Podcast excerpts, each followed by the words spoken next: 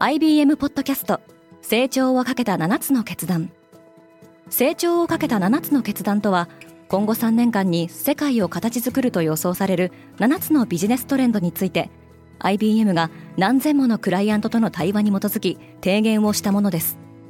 このポッドキャストでは変化の激しい時代において企業が下すべき成長をかけた7つの決断について日本 IBM の7人の専門家と考えていきます。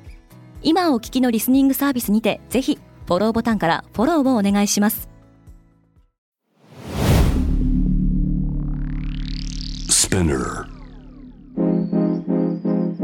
おはようございます。荻野かなです。1月22日月曜日世界で今起きていること。トランプのライバルが今年秋の大統領選の戦線を離脱しましたこのポッドキャストデイリーブリーフでは世界で今まさに報じられた最新のニュースをいち早く声でお届けします。トランプに有利な撤退。アメリカ大統領選に向けた共和党の候補指名争いでフロリダ州知事のロン・デサンティスが撤退を表明しました。40代の候補者デサンティスは返り咲きを目指す前大統領ドナルド・トランプのライバルと目されておりその若さも PR しましたが支持率で大きく差をつけられていました。デサンティスはトランプへの支持を表明。これにより共和党の指名争いは事実上トランプと元国連大使ニッキー・ヘイリーの一騎打ちとなります。ドイツ人は極右に対して声を上げた。ドイツで反移民を掲げる極右政党 AfD ドイツのための選択肢の党活動の禁止を求める声が強まっています。土曜日には大都市を中心に AfD に反対する大規模な抗議デモが行われ全国で10万人以上が参加しました。AfD は旧東ドイツ地域を中心に支持を集めておりヘッセン州では州議会で第2党となっているほか昨年12月にはザクセン州で初めて AfD に所属する市長が誕生しました。ただ所属する政治家のナチスまがいの発言や党として移民の大量追放を計画していると報じられるなど懸念が高まっています。同党の支持率は20%を超え首相オラフ・ショルツ率いる SPD 社会民主党を上回っておりこのままいけば来年に予定される連邦議会選挙で躍進する可能性もあります。自動運転開発の勢力図が大きく変わる。Google 傘下の自動運転開発企業ウェイモは19日 X への投稿でロサンゼルスでの無人運転サービスの拡大を申請したことを発表しました。ウェイモはすでに同じカリフォルニア州サンフランシスコの広い範囲で事業を展開していますがロサンゼルスにも運用の範囲を広げる計画です。アメリカでは自動車大手ゼネラルモーターズ傘下で自動運転タクシーを開発するクルーズがサンフランシスコでの人身事故以来強い逆風にさらされています。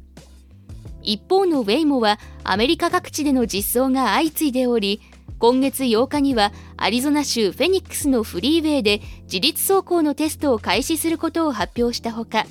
テキサス州オースティンでの運行も目指しているとされています。香港最大のマラソン大会で死者が出た。香港で21日に開催されたマラソン大会スタンダード・チャータード香港マラソンでは30人を超えるランナーが病院に搬送されうち1人の死亡が確認されました。地元メディアによるとレース中の負傷者は800人を超えておりその多くが転倒による怪我のほか捻挫などを訴えたとされています。このマラソン大会は毎年開催されている香港最大の大会で昨年はコロナ対策のため参加者は3万7000人でしたが今年はパンデミック以来最大の参加者数となる7万4000人が参加していました。バブルブームは来るか。フランスのシャンパン生産者の業界団体シャンパーニュ委員会によると2023年の海外出荷量は8.2%減少し国内出荷量は新型コロナによるロックダウンに見舞われた2020年を除きおよそ40年ぶりの最低水準となりました。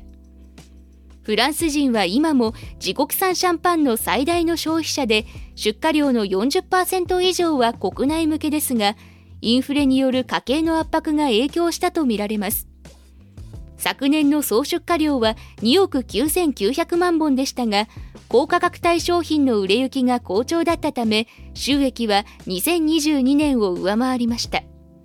将来的にはシャンパンを含む各国のスパークリングワインのバブルブームが来るとの予測もあります。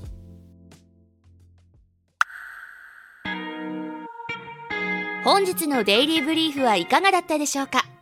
ご意見感想などはレビューでお待ちしております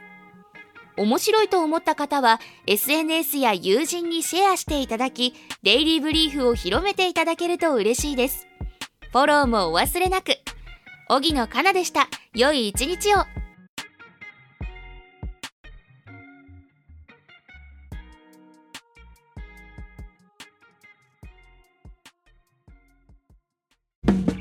リスナーの皆様より多くのリクエストをいただいている話題のニュースを深掘りしたエピソードを週末の有料版で配信中です。